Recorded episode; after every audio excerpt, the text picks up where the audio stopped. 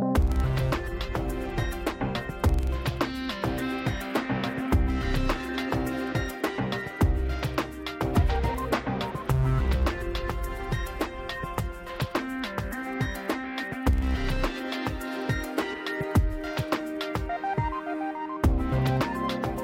Bonjour, bonjour à tous. Good afternoon. Uh, hello to everyone. Welcome to this first panel discussion that is the starting point of the country risk uh, conference uh, for 2022. And on behalf of BFM Business, we're very happy to be partners of this uh, very beautiful event. Uh, so we will have three panel discussions. We'll be talking about this huge phenomenon of a transition towards more sustainable uh, development models. We'll talk about the global economic perspectives with experts of Coface and their assessment of the risks on the global uh, economic recovery. Yet divergence, this is the key word of uh, our first discussion for today, and this divergence, which is a growing one, a worrying one uh, between uh, developed and emerging countries. Le directeur général de Coface, Bonjour. bienvenue. Tania Sollogoub, bonjour. Welcome. Uh, Tania Sollogoub, you're economist and in charge of emerging countries and geopolitics at Crédit Agricole. We will need the vision of an industry. Uh, Pascal Minault, you are the uh, general manager of Bouygues Construction, and Thomas Gomart, you are the director of the French Institute for International Relations. Xavier Durand, the general manager of Coface. You have a lot to say about what is in store uh, for us for 2022. There are many topics that we could have talked about supply chain inflation, geopolitical tensions, and I'm forgetting many. We chose to highlight in uh, presenting your perspectives for this year this notion of divergence. Why so? Je crois que cette notion de divergence. Well, I think this notion of divergence or the stop of convergence involves a great many phenomena, and you've mentioned quite a few.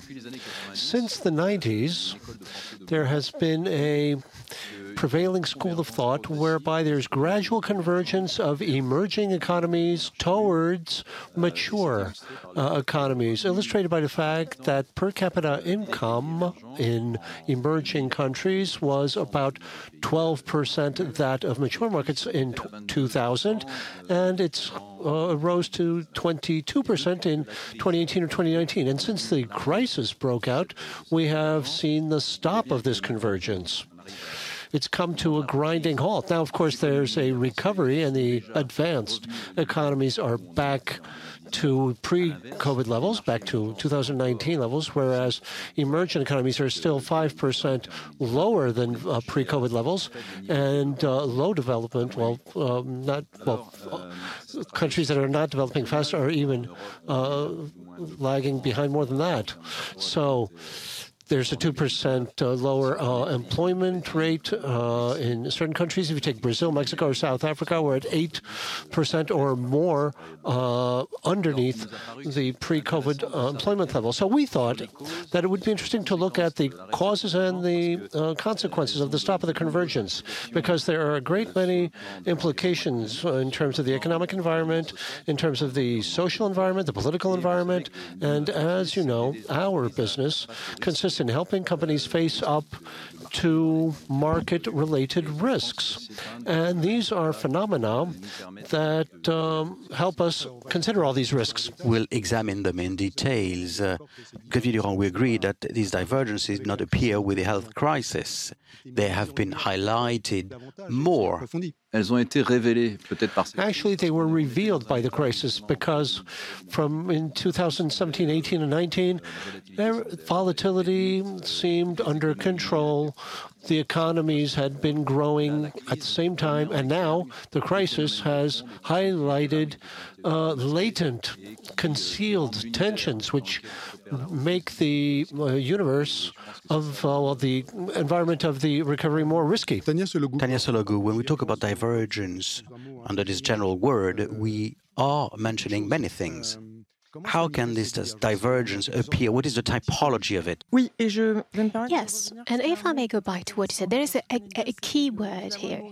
It is about revealing um, this is what the crisis is about. You know, your question was about what happens before. A lot of emerging countries enter the crisis with a growth that was slowed or slowed down, and with this, uh, the, the, feel that they, they were catching up but slowly. Um, this was linked to several elements: lack of uh, capital, loss of capital productivity, and many countries, among those you mentioned, were uh, uh trapped in the intermediate uh, revenues. So, and, and uh, there was also a slowdown for China. So, what is interesting in this field, and thank you for asking the question, is the uh, moving from this idea of a slowdown, catching up phase up until acceleration, that is to say, up until divergence. And that's the growth differential, which is the interesting statistics between emerging countries and developed countries that is shrinking on and on. But we have reached the lowest level these 25 uh, years. And with this uh, transition, uh, uh, thinking about it, I believe that there, there are cumulative events, uh, both for poorest countries and for richest countries. For the poorest countries, and this is something that is definitely talked about, there are so many international reports. We see the scars of the crisis, especially on the uh, job market on, in the field of education, that, uh, and these sectors will, will roll out in the years to come. But it is also a matter for the richest countries. You know, it is the gap that makes this dynamic of divergence quite interesting. And for the richest countries, um, the thing is, the crisis has uh, made a, certain phenomena possible, you know, in terms of uh, commodities, uh, strategic resources, uh, uh, Taiwan, Korea producing semiconductors, and finance uh, puisque because just to keep it short, there is a, report from Credit Suisse which is really interesting about it, which said the more we insert cash into the economy, the more it shows uh, on, on the financial markets and on the real estate market with increased inequalities. So you have poor countries that are getting poorer and rich countries that are getting poorer. It works also for people. Thomas Gomart, beyond what has just been said, what are for you the characteristics and the causes of this uh, diverging movement? I rather take an interest in uh, political divergences and, and its effects. Um, what Xavier and Tania said, I mean, you know, what I'm struck by is the differences in, between models. Maybe what matters actually is the time frame. You know, I, I think you have to take into account obviously 9/11 in, in 2000, but in 2001 also China entered the WTO, and there is another crisis that came before the, the health crisis. Is uh, the um, 2025 plan by announced by China a few years ago, which announced their protectionism, um, the uh, 2030 Sustainable Development Plans, which uh, aim at uh, lifting many emerging countries from, from, from, from poverty. And there's also the Paris Accord, you know, the Paris Agreements, which uh, are supposed to really regulate the evolution of, of, of business models. So from all this, you have political confrontation as to what models will be followed. And this is stoked, if you will, fire is stoked by the health crisis. And it, it, it revealed, it's the proper word, you know, it's a catalyst for everything that we've been observing so far. The health crisis is going to bring to the fore uh, differences in managing the health crisis between, on the one hand, you know, the Chinese model, which seems very efficient in terms of, of number of casualties even though some um, of their figures have to be taken with a pinch of salt. Uh, so that model, and the, on the other hand, the U.S. or European models, which seem to be a lot less efficient. The other uh, act, uh, factor which explains this divergence between emerging and developed markets, it's the uh, you know the recovery from the crisis, the vaccination rollout. When you take a look at the map of the rollout, it, it explains a lot why developed countries are bouncing back and why emerging markets are not. And because they don't have access to vaccines. And so they are somewhat making their way out of globalization. Minault, when the industries is uh, approaching this uh, environment. So briefly, could you introduce Bouygues Construction? Yes, Bouygues Construction is a company that is present in 60 countries in the world. 55,000 employees, 13 billion turnover, and business. We have 40% in France, 70% in Europe, 20% in Asia, and the more mature economies, Singapore, Hong Kong, Australia as well, and roughly 15% in less developed countries, Caribbean, Africa, South America. This movement of divergence how did you feel it? What consequences can it have on your activities? Now, maybe this divergence can. It's like what happened two years ago with the COVID crisis. There were same effects at the beginning. Um, the closure of uh, work sites, of projects, and then we had to start all this up again, and there were problems due to mobility uh, migration movements that were initiated with the closure of the work sites uh, that had to be uh, reversed. And, and uh, this, for us, a company, when you stop a project, you have a lot of uh, capacity immobilized. And there is difference in treatment in the more developed countries where we have most of our activities, a number of measures that were deployed by the states to provide support when there are problems with penalties regarding default on deadlines, and also for public tender uh, and public support to help.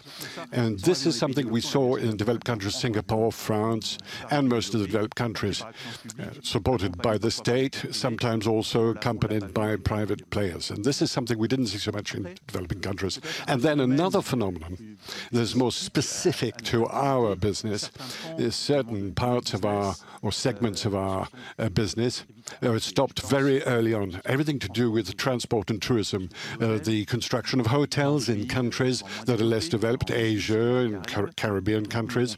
And our countries, most of them, were suspended or halted. The building of airports, also another one of our businesses. Lots of projects were put on hold, and many of them haven't resumed yet.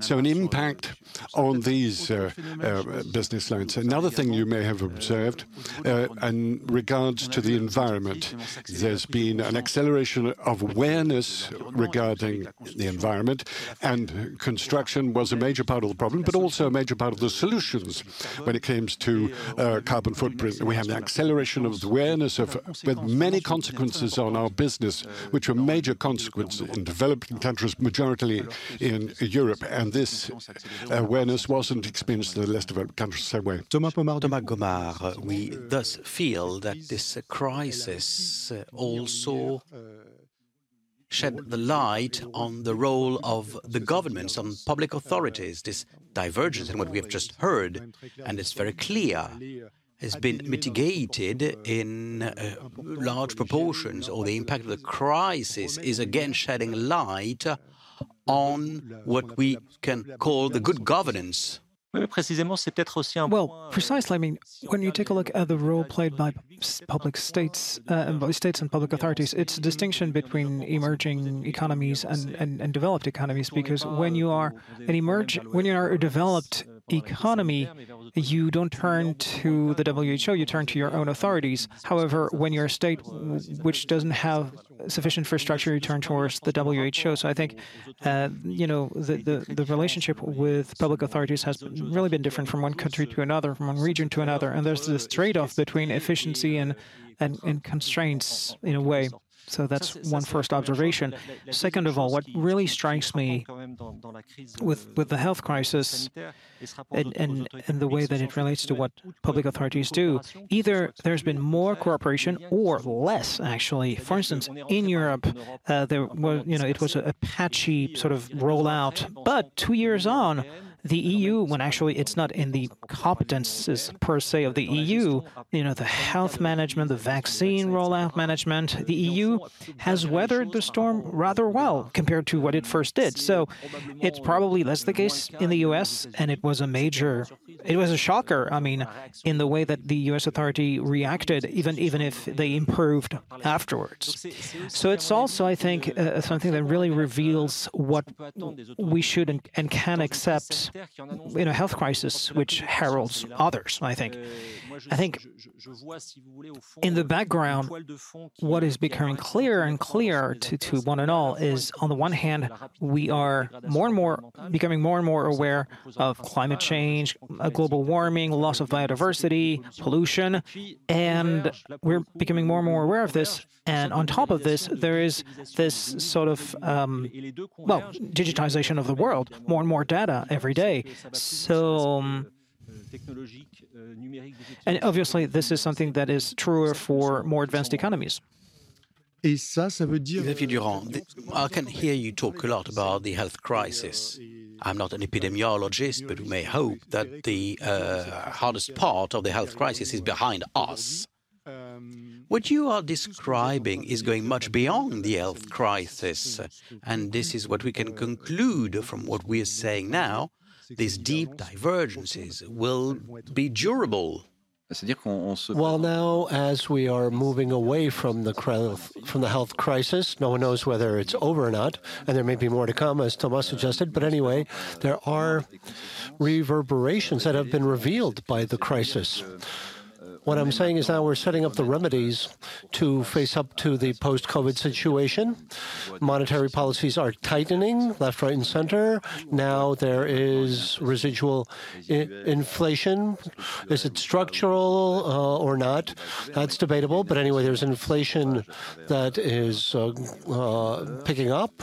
There are supply chain disruptions that have different kinds of impacts on companies, industries, countries, and it's quite dramatic actually. And there are decisions that will be made following uh, the consequences of the uh, crisis. Some strategic industries will be insured. Some people uh, discovered that they could work uh, anywhere from anywhere. So there are quite a few consequences. And uh, of course, this involves risks or changing environments. And whenever there's a change, there's a risk, right? Changes in the economic environment post COVID. We mentioned the energy transition, which was somewhat overlooked during the crisis because we had other uh, things to attend to and there was less consumption. And now energy is uh, more expensive. And hey, surprise, there's this new problem soaring energy prices. So, in terms of risk, which again is our business, we assess and appraise risk. And now, in the post COVID crisis, there are new risks. Maybe they're more acute, they're different. And anyway, they're quite uh, different from one country to the next because whether you're in a mature country with a robust economy and you control your uh, currency, whether you're pegged to the dollar, whether you are a producer or importer of energy or commodities, whether your uh, neighboring country you know, drives your economy or not, well, uh, there are differences between countries. Tania Sollogoub, euh, If I may, before you ask a question.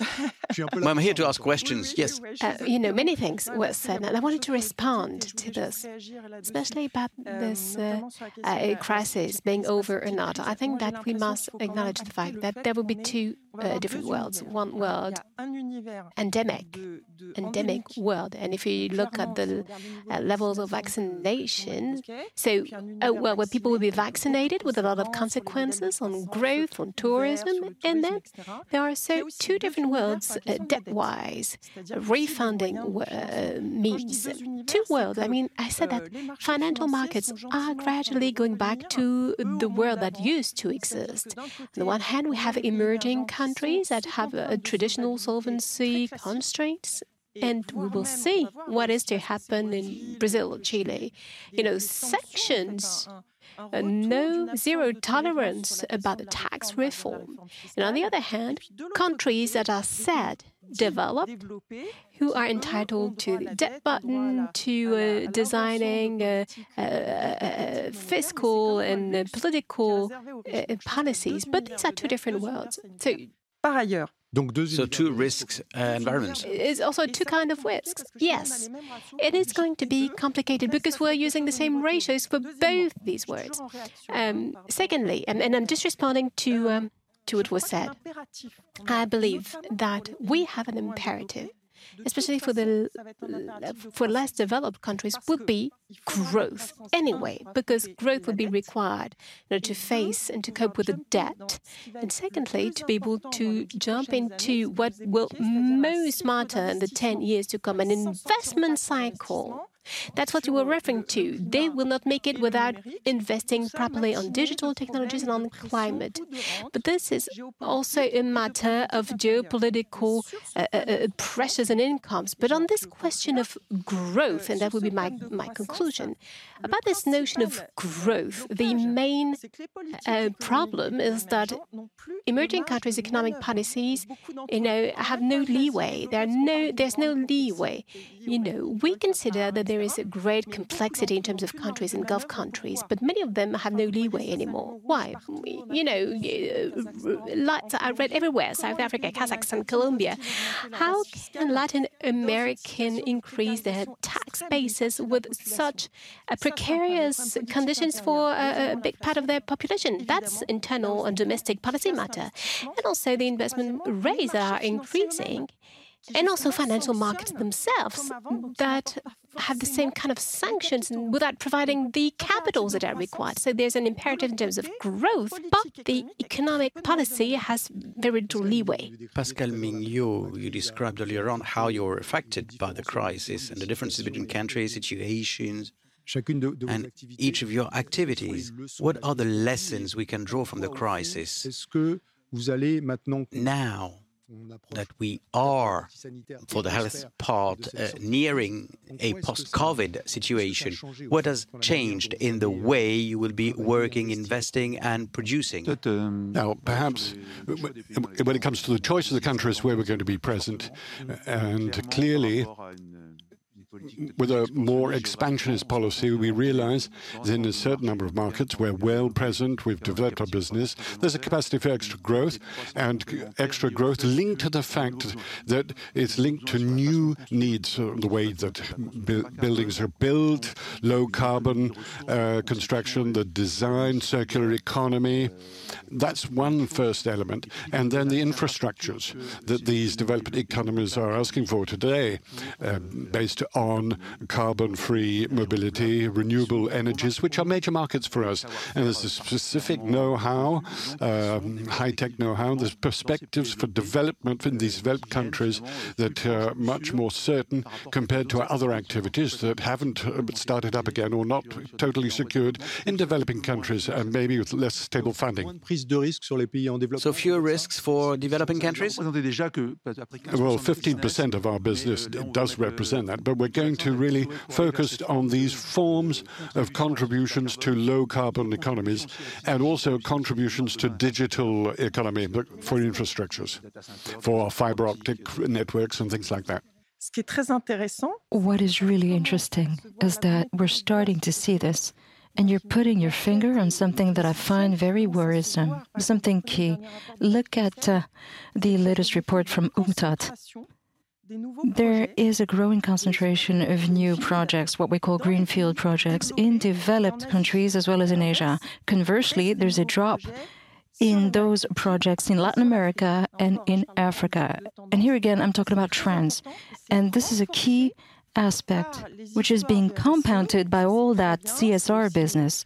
So, yeah, CSR is good. We're happy about it. We all uh, keep track of what's happening in terms of green financing. But there's a correlation between CSR investment and per capita GDP. So, this creates a concentration and also a divergence.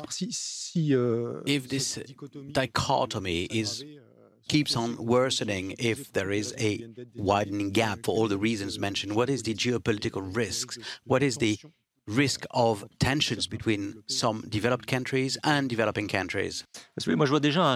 Well, what I'm seeing is a risk of divergence between developed economies, between China and the US, typically. I mean, we have, uh, I mean, this is the, the framework that we're working with. Yeah, there's basically. a real tension, but it's another topic. It's not necessarily another topic. I mean, in terms of geopolitical risk, that's the main matrix, you know, and then it will have um, domino effects on third areas, if you will. Well, we're being explained that uh, WIG is less uh, uh, encouraged to invest in some countries. No, no, it's, well, it's not as a consequence between US and China, not necessarily, but these tensions result in systems of sanctions that make it difficult for, for companies. To, for instance, the EU has 40 different regimes of sanctions uh, ongoing at the moment. So, as a company, you need to work with that, obviously.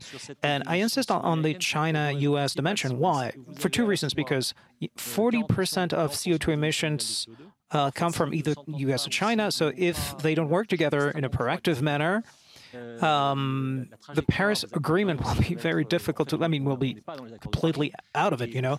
So everything will be down to this rivalry between both blocs. And you have more than $1 trillion of military spending uh, between US and China. So this is what I'm talking about, the, the essential matrix there.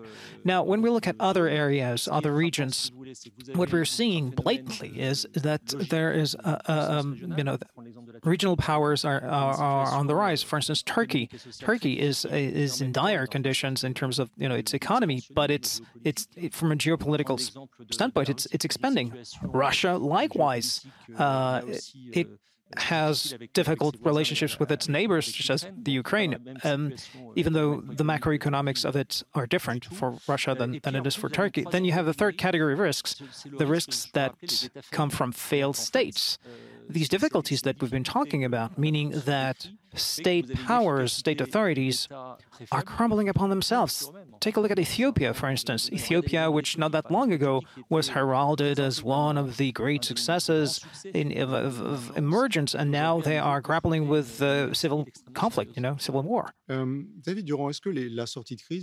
Xavier Durand, this post-COVID crisis will reveal some weaknesses. Okay, they feel better, they have a more efficient health uh, policy, a more uh, robust management of the crisis, they have the tools and the resources, but they also have increased their debts.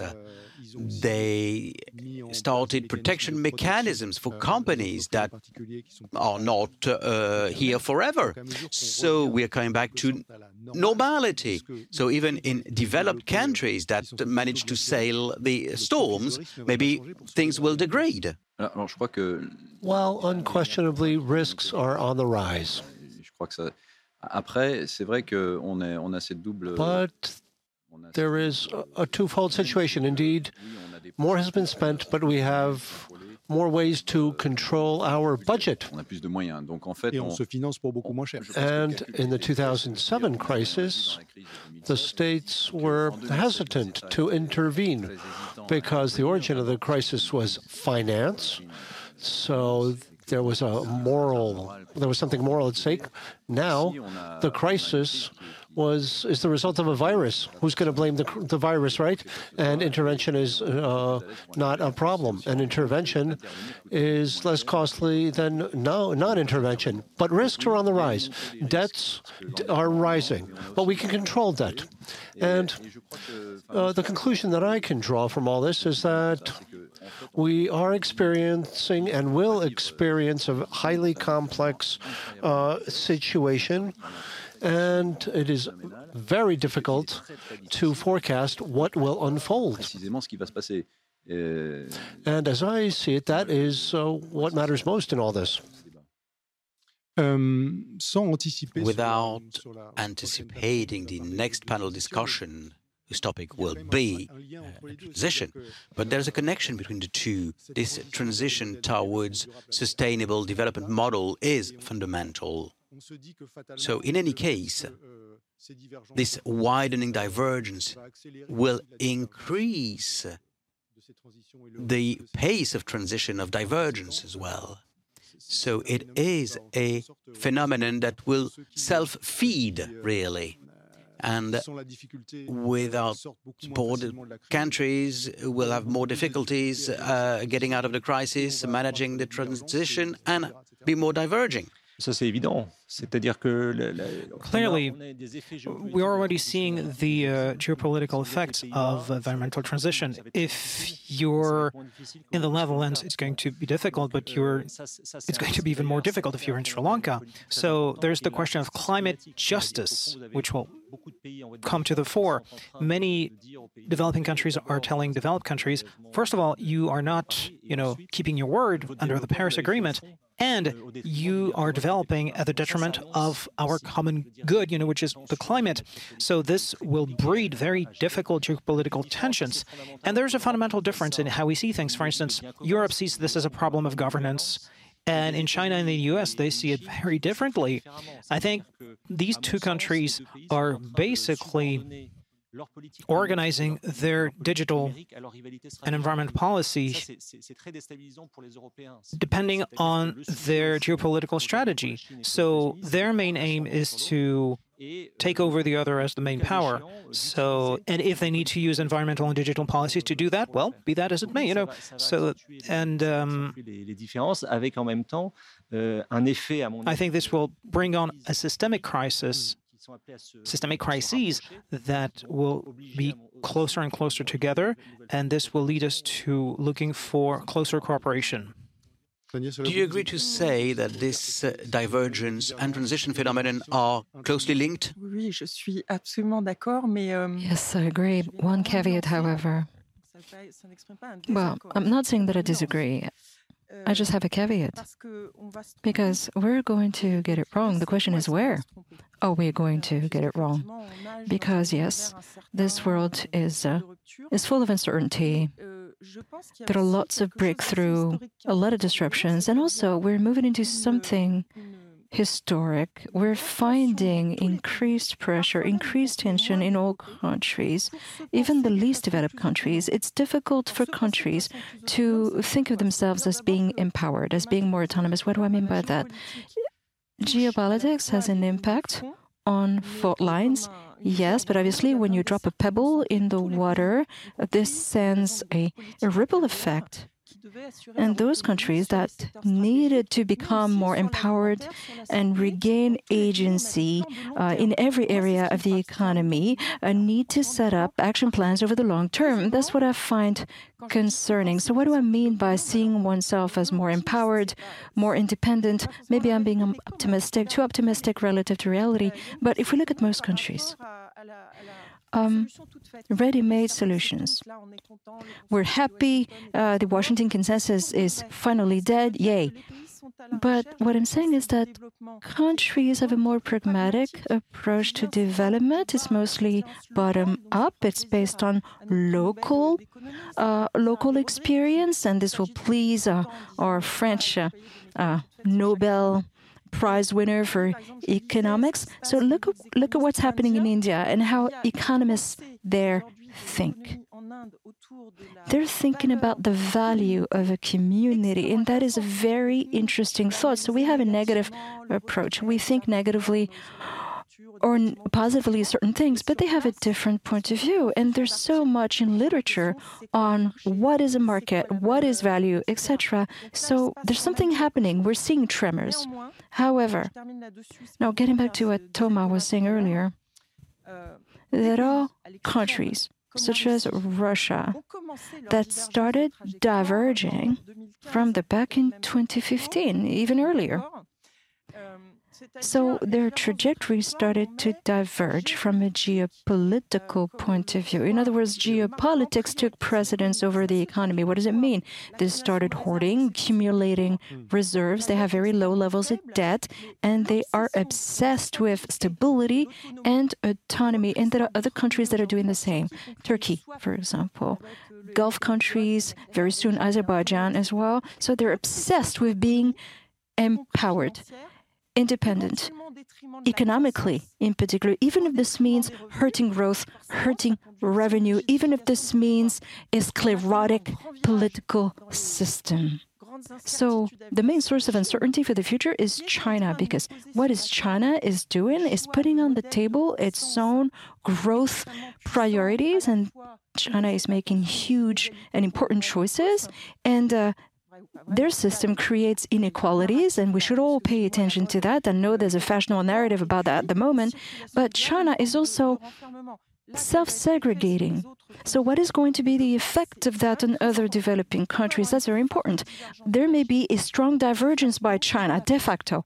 Donc on voit bien que cette divergence, elle est, elle est à la fois. So we can clearly see that it is a complex and multifaceted divergence. Pascal Minault, how is this influencing your development and your investment strategy? One of the notions that Tania was mentioning is that of the long term. Is it more complex, more difficult?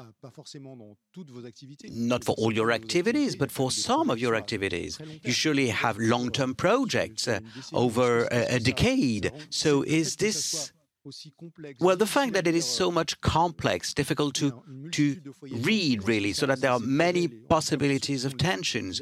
And for the longer projects, uh, is it more difficult? I'd make two comments regarding that. First, uh, I was talking about these major infrastructure projects for renewable energies and uh, digital uh, technologies.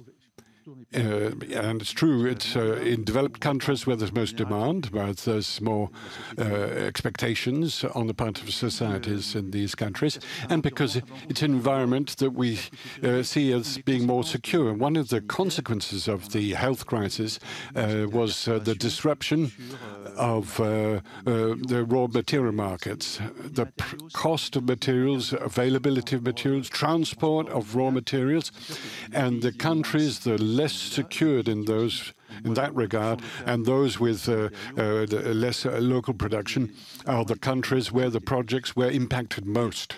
And what I note today in our projects in Europe or in the States or elsewhere, we tend to uh, turn towards a more local supply chain than we would have done in the past because we're avoiding, we're hoping to avoid this phenomenon of disruption of logistics at a global level. Is it a fleeting thing or is it something that's going to be more long lasting?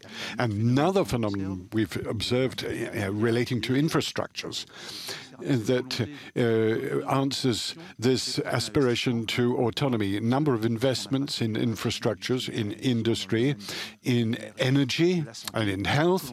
This is being relocated country by country, and these are opportunities for business, and in the more developed countries where we're already very present. Um, Xavier Durand, since the beginning of this conversation, we have been noticing divergences, multiplicity of topics topics. I would like to ask you questions about another type of divergence. I mean, divergence inside countries. This type of divergence is widening. The discrepancies between revenues and incomes is increasing. They do generate, uh, in countries like ours or similar countries that generate social tensions, uh, how can this risk, well, is this risk existing and how, how do you understand it? Well, it does exist, and it came before the uh, health crisis. The yellow uh, jacket uh, phenomenon in France is evidences that it was interrupted during the crisis, of course. There were some political uh, measures that dampened that, and a number of measures were uh, implemented by countries that could afford to roll them out. But nevertheless, the risk does exist. And that social risk is something we measure as an uh, integral part of the uh, operating risk of any economic player. And we have a social uh, risk uh, index, which is on the rise. So the theme of divergence goes beyond gaps between countries. It has to do with social cohesion. Euh, cet, indice, pardon, je vous interromps, mais il progresse. So this is developing everywhere in all, on all continents? Well, for the reasons mentioned in our conversation, the index is on the rise for good reason, you know, commodity based economy, access to uh, critical digital tools, for instance, education, the type of economy that you're in. Uh, because if you spent uh, the last two years in the tourist or uh, restaurant business, well, it was a, it tough times, right? More so than in other industries. So, again, the crisis has revealed latent uh, factors, underlying phenomena And this results in risks that take on uh, several aspects for companies. And they vary from one country to the next and from one industry to the next. It also depends where you are in the value chain. And that's Coface business to determine all that. And that is the conclusion that I can draw. Uh, there has been an increase in the overarching risk, and uncertainty is greater and greater. How can these internal tensions can be uh, included in how you understand the political tensions?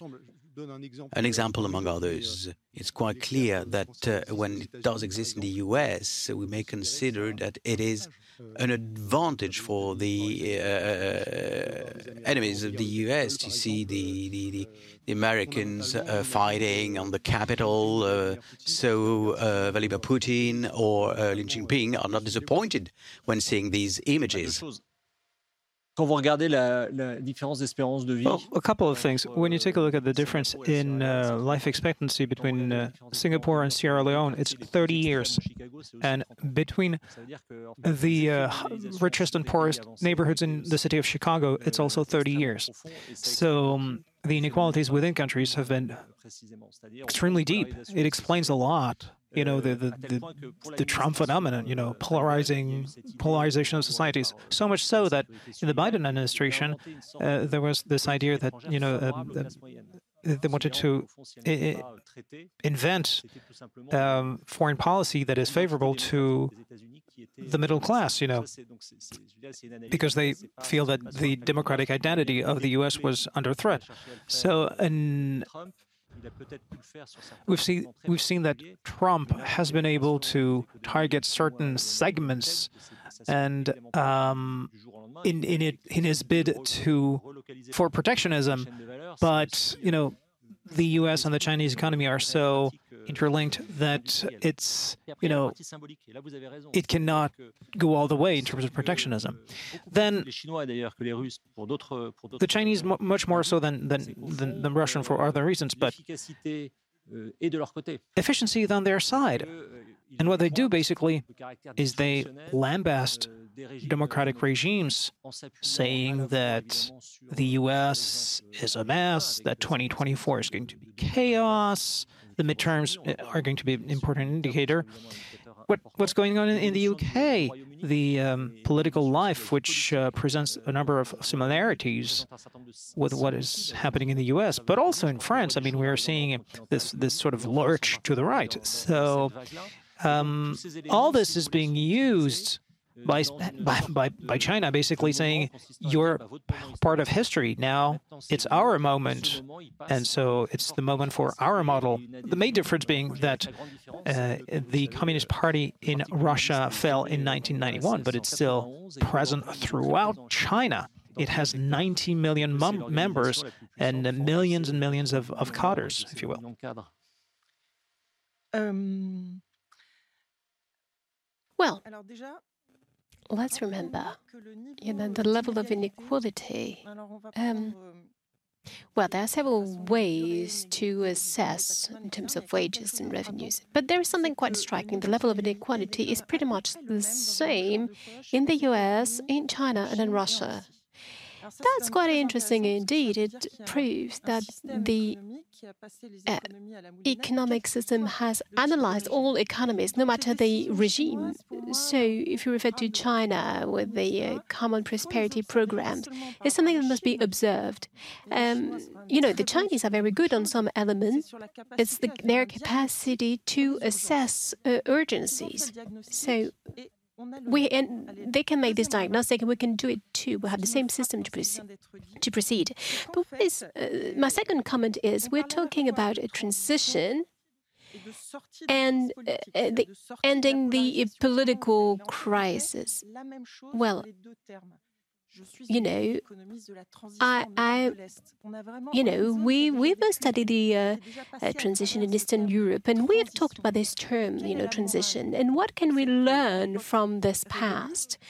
Well, we're not ending this the, the, the this uh, polarizing uh, world, and I believe that the key word is, is trust, and this is a term that has been studied by economists. And there's a great author, Hirschman, is his name, and what makes people move and evolve towards polarization is when they are disappointed. It's disappointment is the difference between words and reality. So ending the crisis is about rebuilding trust. And there are indicators that are quite interesting to consider because we know that uh, in societies, usually the uh, level of distrust between individuals uh, is, is correlated to the level of distrust towards states. So, if we want to, it, it is a matter of, of, rebuilding relationships between the individual and the states and individuals themselves. So, you see, there are reports, reports uh, uh, proving that the number of people who died from COVID could also be partly correlated if you compare Brazil with Singapore, with the level of trust people placed in their community. And I believe this is, uh, to me, uh, is, is a way to leave this dichotomy, legitimacy, and having trust in the state and community. On approche de la, de la fin de cette conversation et je We are nearing the end of this discussion. I would like to talk to the two company managers here. We looked at the macro aspects of these, the impact of divergences on how economies are organized, the geopolitical impact, how you tackle your respective markets. But now, I would like to know what this is changing for the company. I mean, it, for its structure. Does it mean that you will have fewer offices abroad, or you will think more before setting in a country? Will you modify the work organization? Uh, would change the way you decide to, to settle in a country? What has been modified by these phenomena? For us, for choice where we're going to grow and where we're going to be present, we think more about being present uh, in developed countries more and countries where Bouygues is already uh, present, and to look for synergies and effects of scale or added value that we're going to be able to generate uh, in these markets. Another way, in our way of working, we realized uh, lots of things to be done remotely when we have an activity where you have projects that have been long-standing projects and projects that are uh, projects that we export and follow our customer, and we do them differently. We might uh, have fewer resources. Uh, for example, we may not send people uh, to the, the, States or Philippines or Singapore sometimes. So we found different ways of working with more local teams, smaller teams teams. And this made us open our eyes to a number of uh, uh, problems we had in terms of efficiency internally and models that we continued to repeat. And we realized that we could do things differently and better. And this has been very positive. When risk is back, Xavier Durand, when it is more difficult to circulate people, really, and when you're a company that by definition aims at assessing the political and economic risks everywhere in the world, well, maybe you can say that uh, we have too many offices here, we need fewer people in the field, and to continue with what Pascal Minault was saying, you need local people where we are not much present. So, what are the consequences for your structure and uh, the, and the development of it in the next months? Euh, well, the uh, tagline of Coface is for trade. In other words, we have to work at both ends of uh, the line. Our organization is international. We have operations in roughly 100 countries, and everything we've talked about shows how uncertain the times have become. There's movement, there's complexity. Therefore, it's more important than ever to be on the front, at the vanguard of these changes, to really wrap our arms around them in order to respond quickly. During the crisis, we discovered the power of technological facilities. In 24 hours' time, in March 2020, we moved to work from home for all our teams globally. People would have thought us crazy if we had uh, thought it was possible, but it does work and it's productive. The engagement of our employees has increased 24 points in the process, and cycle uh, time, response time, has been improved. So the crisis has revealed the uh, worth of these models, and we invest in these models more and more. We fortify our local presence as well as our global integration. And in the end, we are still working on the same path. We are more and more risk management experts with a decentralized approach. We do what companies find difficult to do, face up to this um, multitude of uh, geographic aspects. Merci. Merci beaucoup à tous d'avoir. Thank you. Thank you very much for uh, this, for participating in this discussion. Thank you to our listeners, and stay with us for our two next panel discussions dedicated to transition towards a sustainable development model and what you are all expecting, as each year, the economic forecasts and the risk assessment of this country risk conference. Thank you very much.